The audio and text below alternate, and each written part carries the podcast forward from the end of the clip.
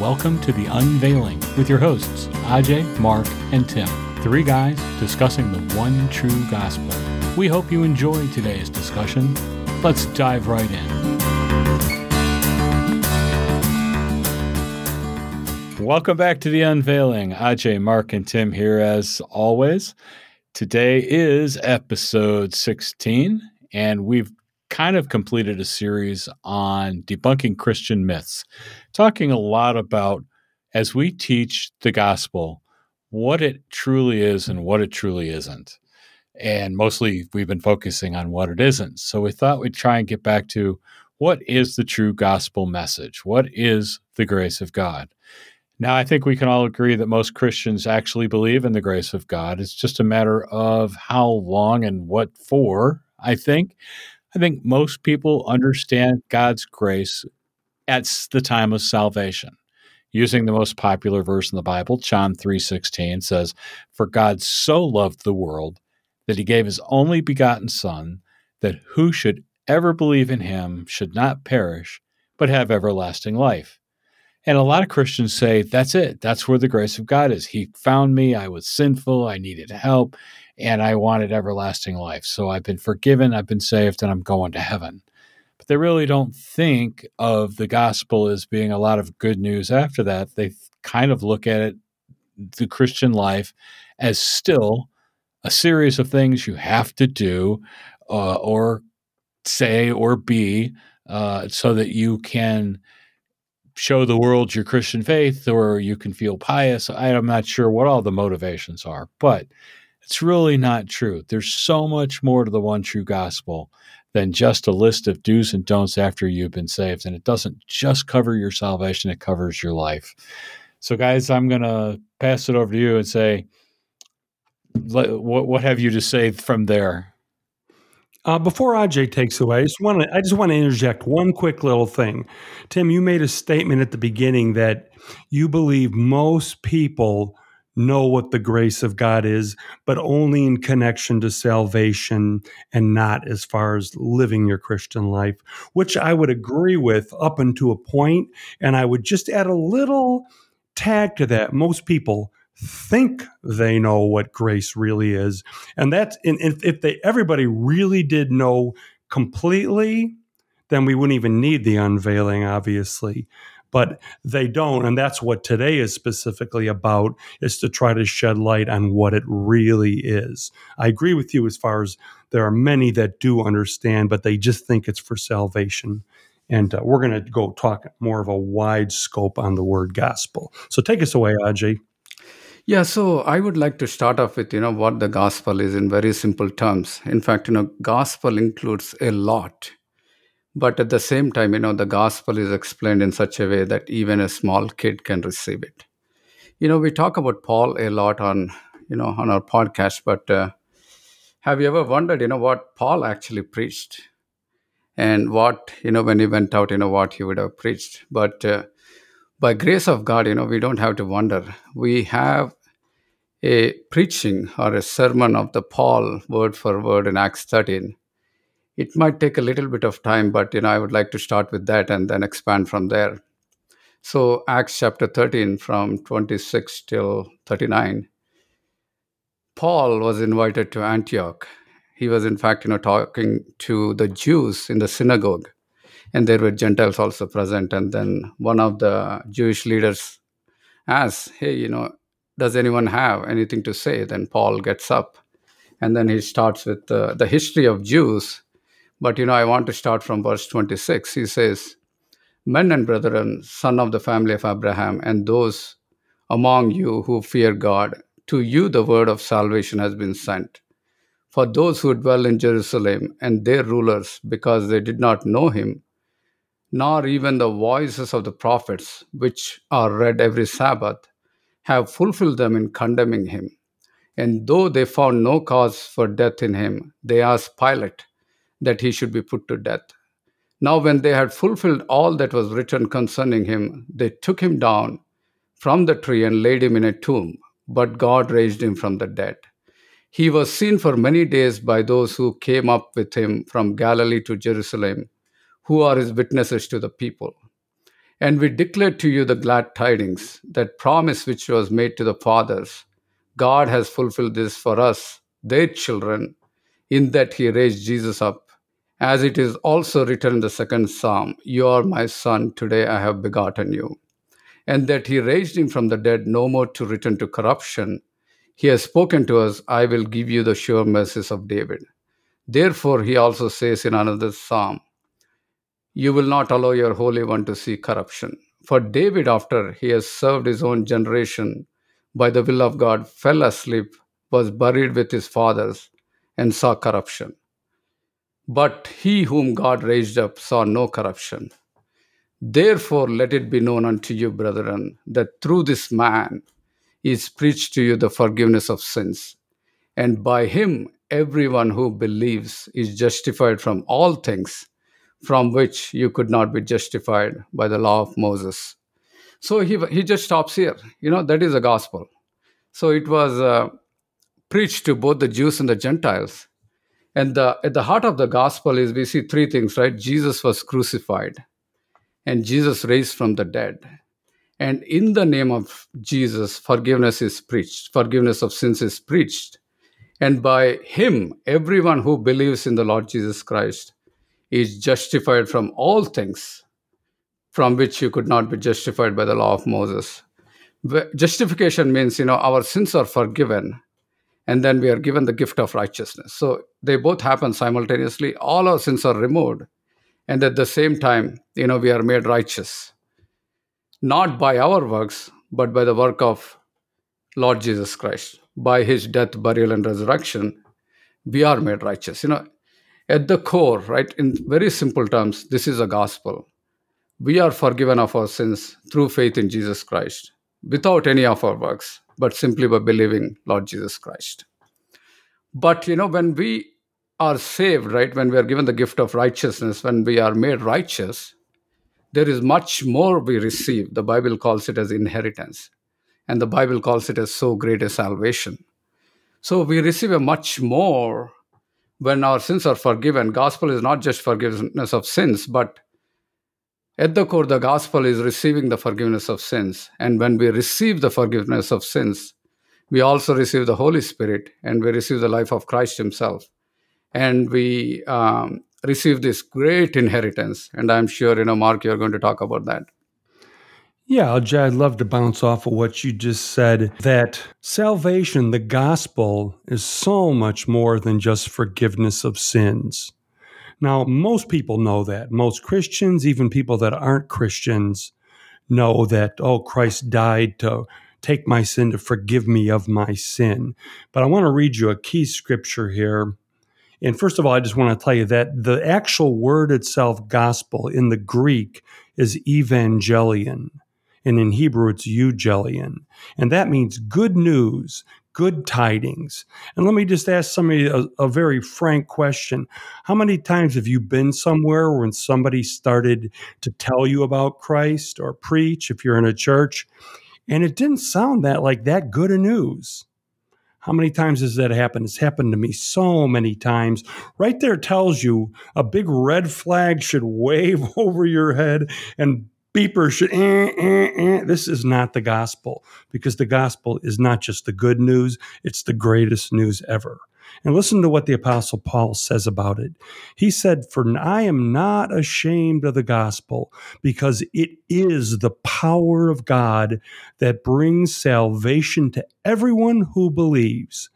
Now, what you really, to get the full meaning of this, you need to look at what the Greek word for salvation is. That word is sozo, S O Z O. And it means so much more than just forgiveness of sins, although it does mean that. And that's if all Christ brought us on the cross, that would still be awesome. But it's even better news than that. And that is, sozo means to make whole, to preserve, to keep safe and sound, to rescue from danger, to save a suffering one, to restore to health. uh, to physically heal, to deliver from your enemy.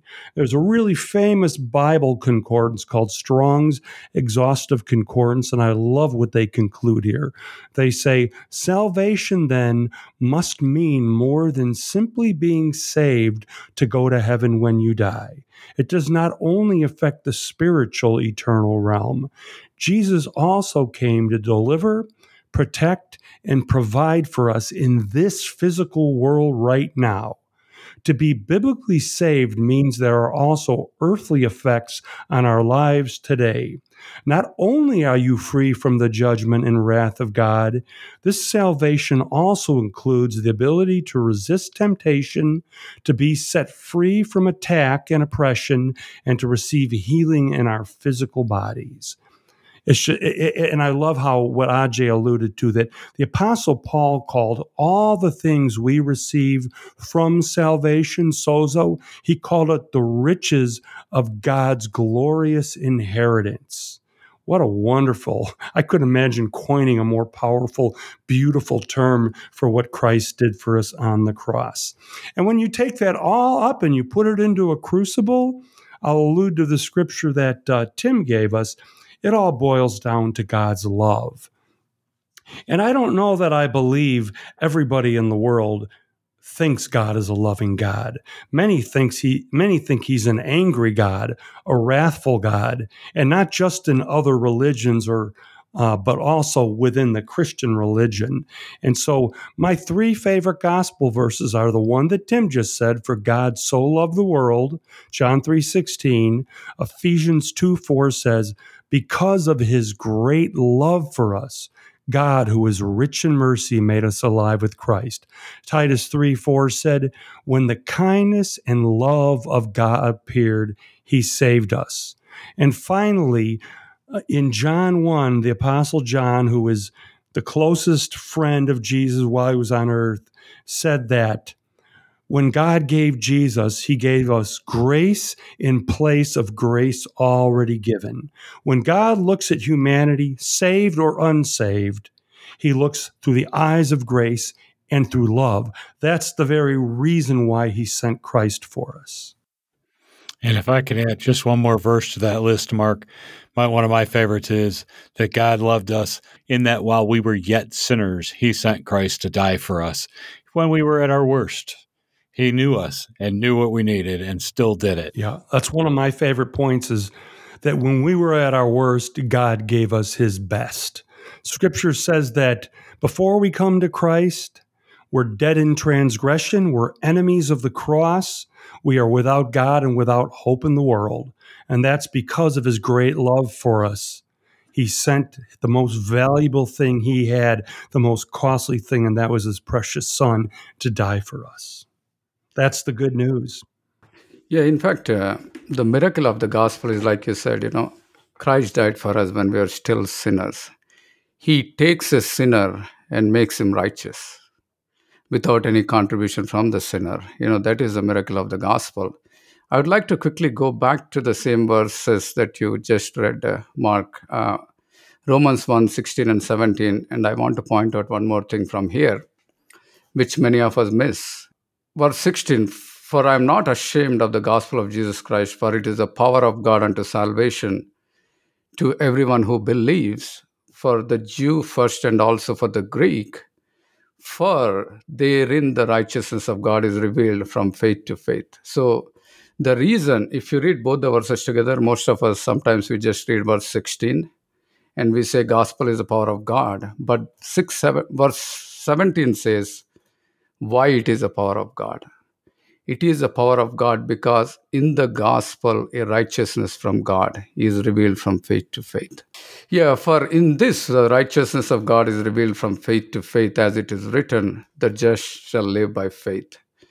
So what we receive here is in the righteousness of God, right? When we are made righteous, it is the power of God for us. And righteousness is much more than just forgiveness of sins, like you said. You know, forgiveness of sins is like a, there is a sinner and then he commits a crime, right? And then you go to the court and the judge says, okay, I'm forgiving you, meaning that I'm pardoning you. The sin is the punishment for the sin is removed, but essentially you're still a sinner. And in your record, the sin is still there. So for all practical and real reasons, a sinner is still a sinner, but just the punishment is removed. But that's not what happens in the gospel. In the gospel, he actually removes our sins. And that's why, you know, Paul says in Romans chapter four, right, blessed is the man to whom the Lord does not impute sin. So what's happening in the gospel forgiveness is not only the punishment is removed, but the imputation of sin is removed. In other words, God doesn't treat us as a sinner, but rather treats us as righteous. And since all our sins are removed from us and they are actually put on Lord Jesus Christ, God never sees us as a sinner. So we are basically seen as righteous forever. And that is the reason, you know, we are actually qualified to receive the life of Christ. And that life of Christ is our inheritance, which includes all the things that you just talked about in our salvation. Yeah, I love that scripture, Ajay. And what a lot of people don't realize, that scripture that says the righteous will live by faith from first to last, that scripture actually changed the world we live in, according to historians, more than any other time other than the coming when Christ first came. And that's because that's the scripture that Martin Luther could not get out of his head. He wrestled with it. He wrestled with, what does this mean? He had lived a religious life, just incredible sacrifice and works and trying to be holy, and yet he was empty inside and he couldn't get this out of his head. And when the Holy Spirit showed him what this meant, that the only righteousness is the righteousness of God that comes through Christ, he said that even after years of being a Christian and a theologian, he felt he was born again. And out of that was born the Great Reformation, that basically was a rediscovery of the one true gospel that we're talking about today. One thing you mentioned, Ajay, was that God saved us with no effort on our part. And if we were that dirty and we needed that much salvation and we couldn't do anything about it ourselves in that condition, then when we accepted the gospel, when we found ourselves as Christians, what makes us suddenly believe that we can do anything more? We can't re-save ourselves. We've already been saved. We can't do anything to change our condition or our position. God is already doing it all for us, and we have not to work but to receive, no? That is so true, Tim. You know, in fact, that is one of the errors, right? So I think many of the Christians and pretty much all the evangelical churches preach salvation by grace alone, right? In fact, I think that is also something we can address, but most, for the most part, they believe that, you know, we are saved by grace alone without any of our works. But as soon as we are saved, then they say, now that you are saved, you have to obey. You have to keep the law.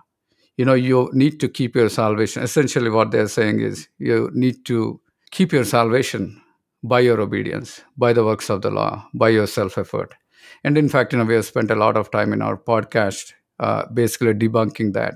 And uh, we have been telling, and that is our strong position, right, that just as we are saved by grace alone, we are also kept by grace alone, and we walk this Christian life and live this Christian life by grace alone without any works of the law. One of the uh, the term we're using for this podcast is one true gospel, and we got that originally from Galatians one one, which I believe I could probably speak for us as one of our favorite verses, that first chapter of Galatians. Paul says, "I'm astonished that you are so quickly deserting the one who called you to live in the grace of Christ and are turning to a different gospel, which is really no gospel at all." And some translations say that it called you into the grace of Christ. Same thing. It's telling us there that living in the grace of Christ, being in Christ, is the only gospel. Any other gospel is no gospel. And, and Paul goes on to say, evidently some people are throwing you into confusion and are trying to pervert the gospel of Christ. Now listen how serious he gets here. But even if we or an angel from heaven should preach a gospel other than the one we preach to you, let them be under God's curse. Now, of course, no angel's ever going to come down and preach a different gospel. But Paul's just making the point, I don't care if one even did, or even I, Paul, the foremost preacher of the gospel, were to change to something else. He said, let me be cursed. That's some very strong words. In fact, the different gospel, from the context, we can understand that, you know, the different gospel that Paul is referring to is adding works to grace, right? So adding the, bring trying to bring back the law, or adding works to justification, or even adding works to sanctification, that is a different gospel. In fact, it's uh, beautiful that in uh, Galatians, Paul builds upon, starting with this, right? He first addresses those who are actually adding works to justification.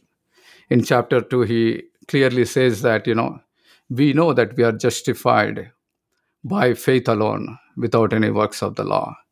And then moving on to chapter three, I think this is where we spend most of the time, is he's also addressing people who add works to sanctification or our Christian walk.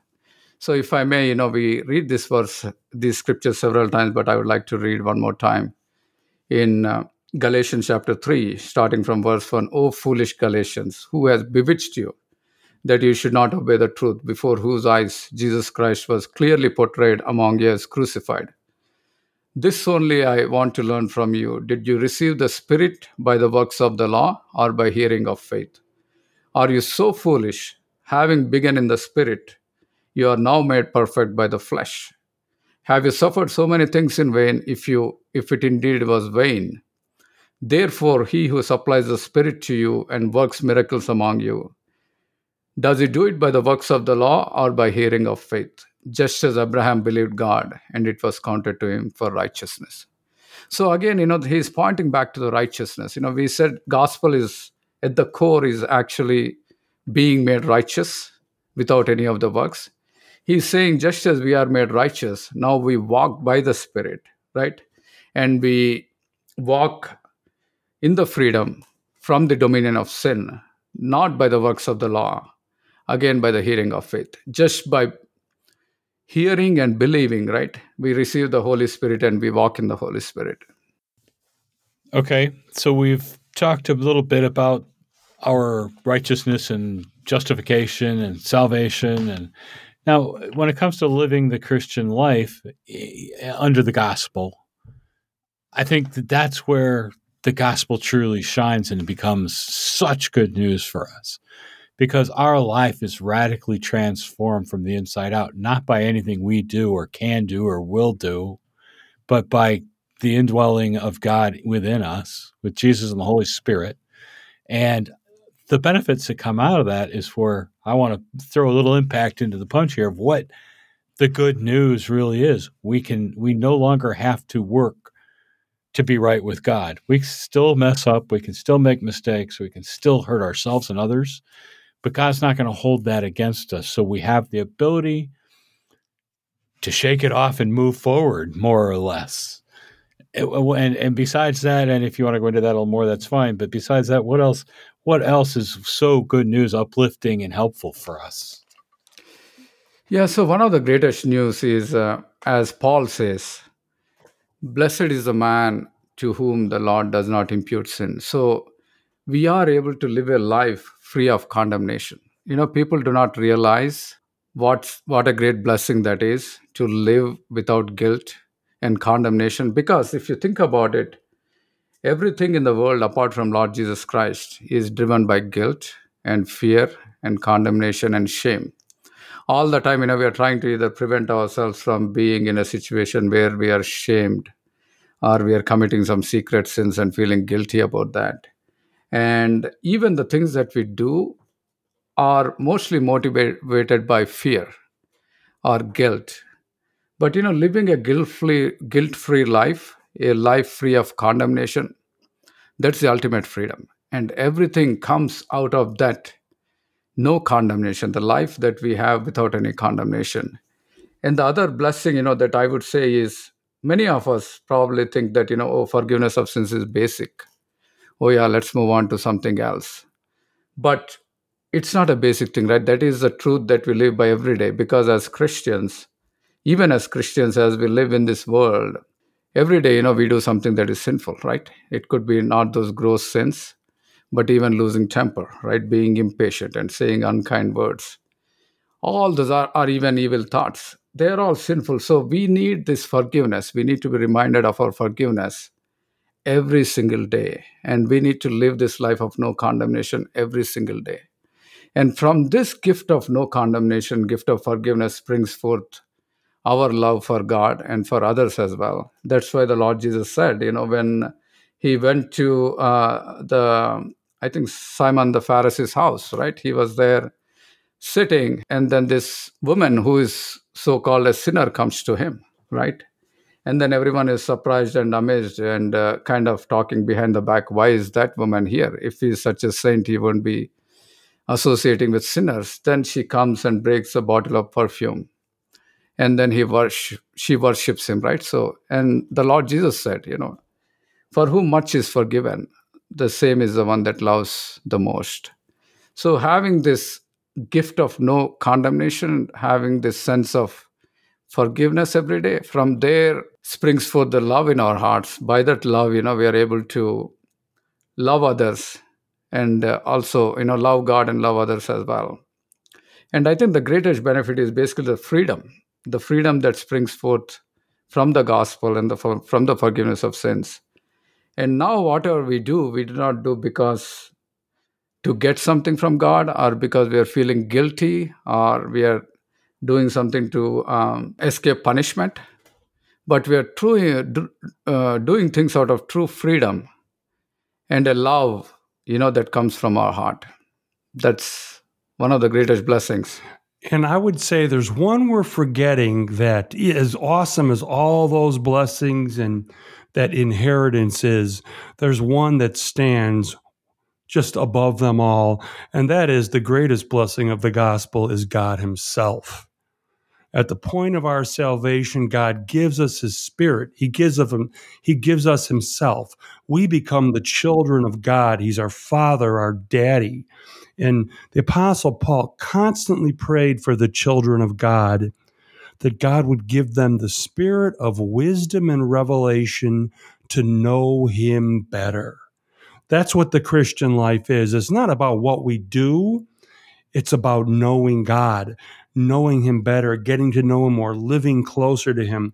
One of my favorite writers is A W Tozer, and I just thought he put it perfectly. He said, the Christian life is none other than the gaze of the soul at its Savior. Jesus is our inheritance. He's our portion. He's he's he is the gospel. He's what we receive. All these other things are awesome. Freedom and righteousness.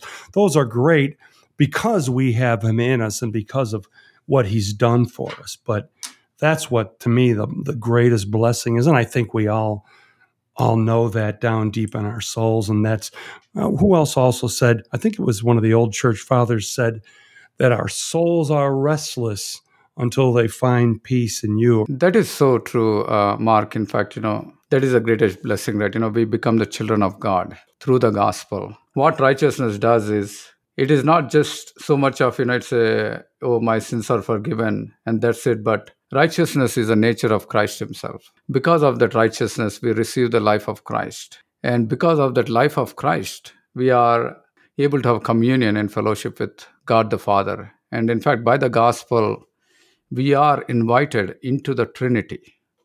You know, God, the Father, Son, and the Holy Spirit are in, the, are in this uh, uh, uh, joyful communion, right? Through all eternity, loving each other.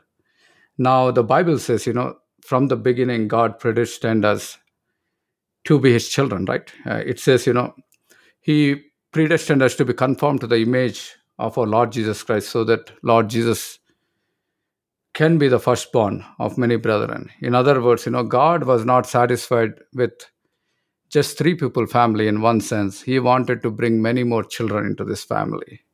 And unless we share the life of Christ, we cannot really have the true communion with God himself. You know, I was talking the other day, you know, we have pets and dogs, right? We love them, but they can really not, they really cannot commune with us at the human level because they don't have the human life in them. Similarly, you know, when God saved us, It was not just enough for God to just uh, love us as God, as human beings, right?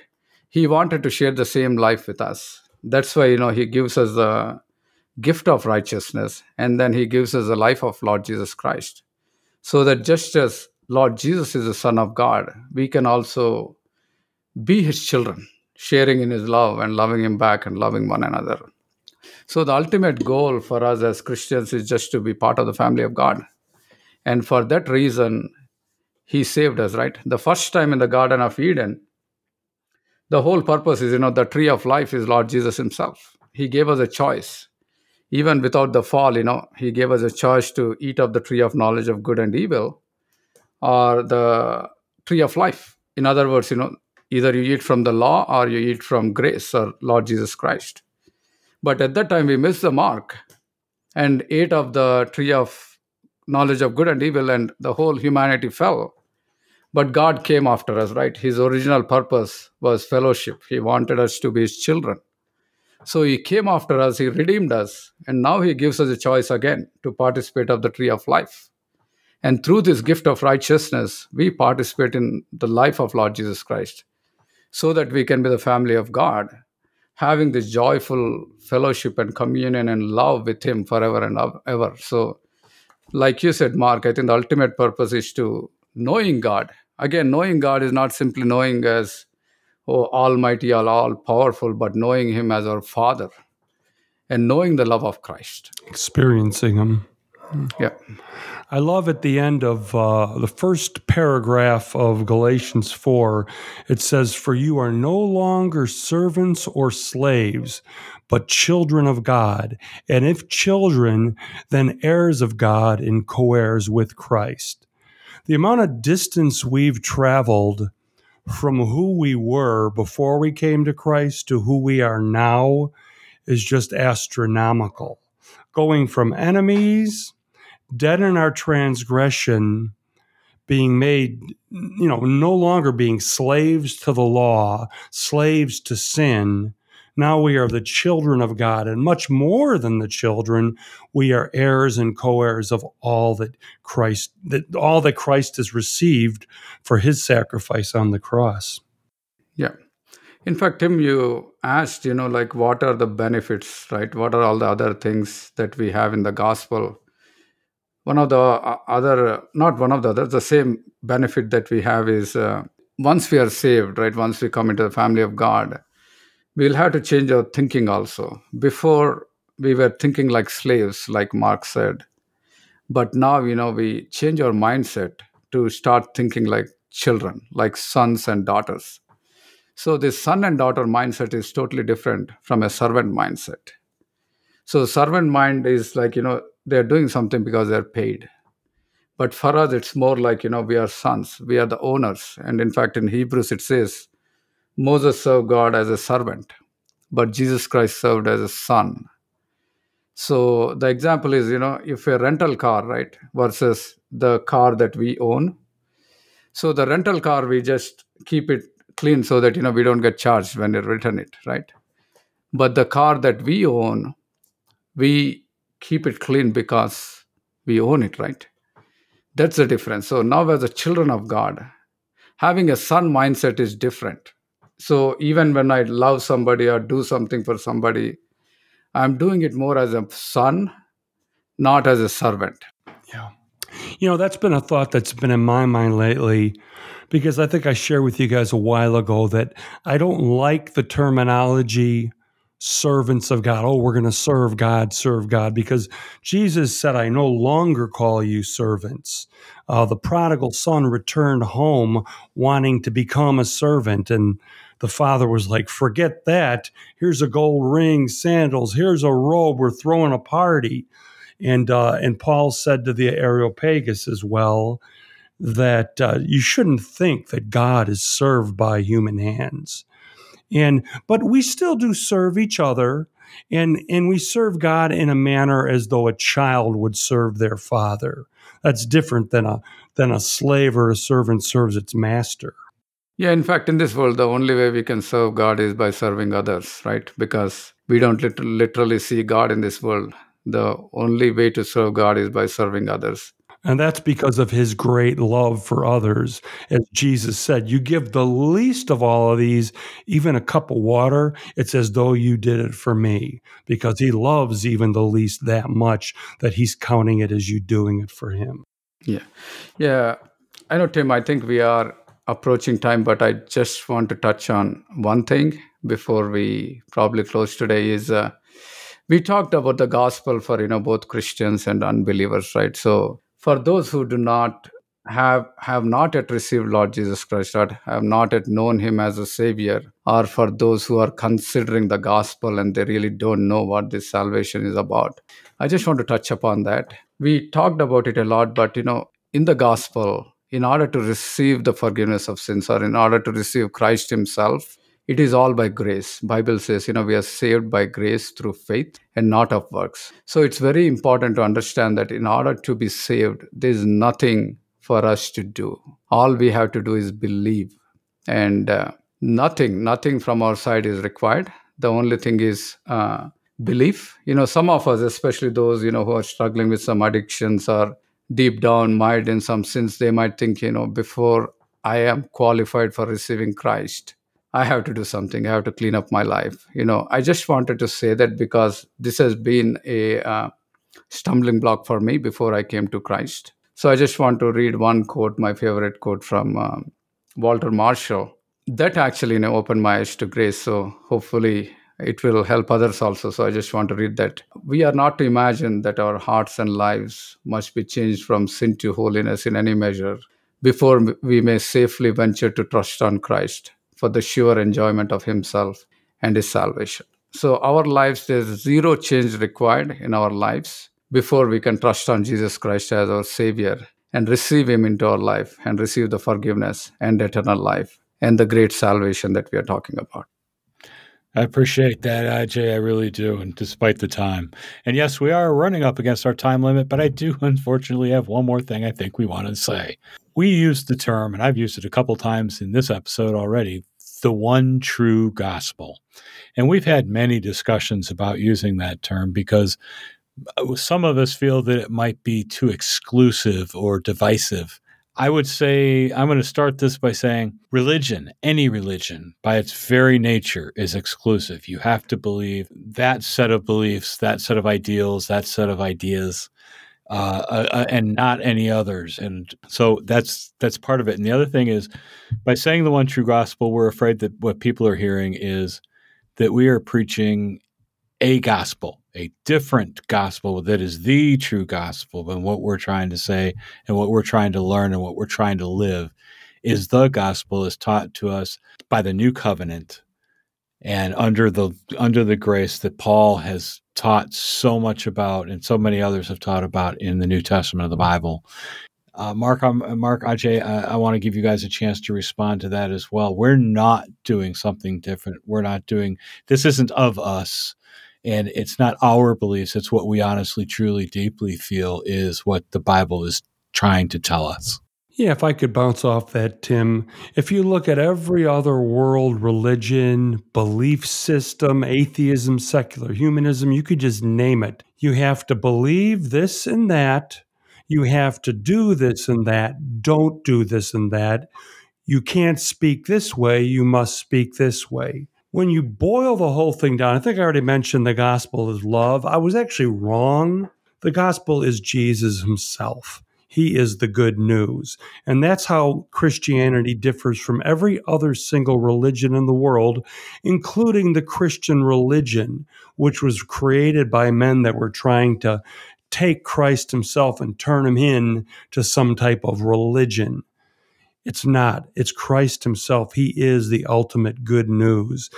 We're talked a lot today about his coming and, and what he represents, love and grace and forgiveness of sins and healing and, and our becoming children of God. But when it all, all boils down to it, he is the gospel. He is grace.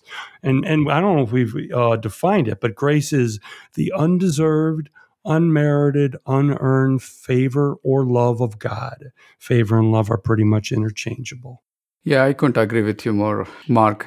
Jesus is the gospel. And I just want to add, you know, the gospel that we are preaching is the same gospel that Paul preached, that Martin Luther preached, and even what Jesus preached. So we are not inventing a new gospel. We are just clarifying what the one gospel is by which we are saved. All right, guys. Well, with that, I think we're going to wrap it up for tonight. Thank you, everybody, for letting us into your ears. We look forward to coming back again next week. And in the meantime, if you have any questions, comments, concerns, please reach out to us, communicate with us, email, Facebook page. It's all coming up here in just a moment. Thanks and have a great night.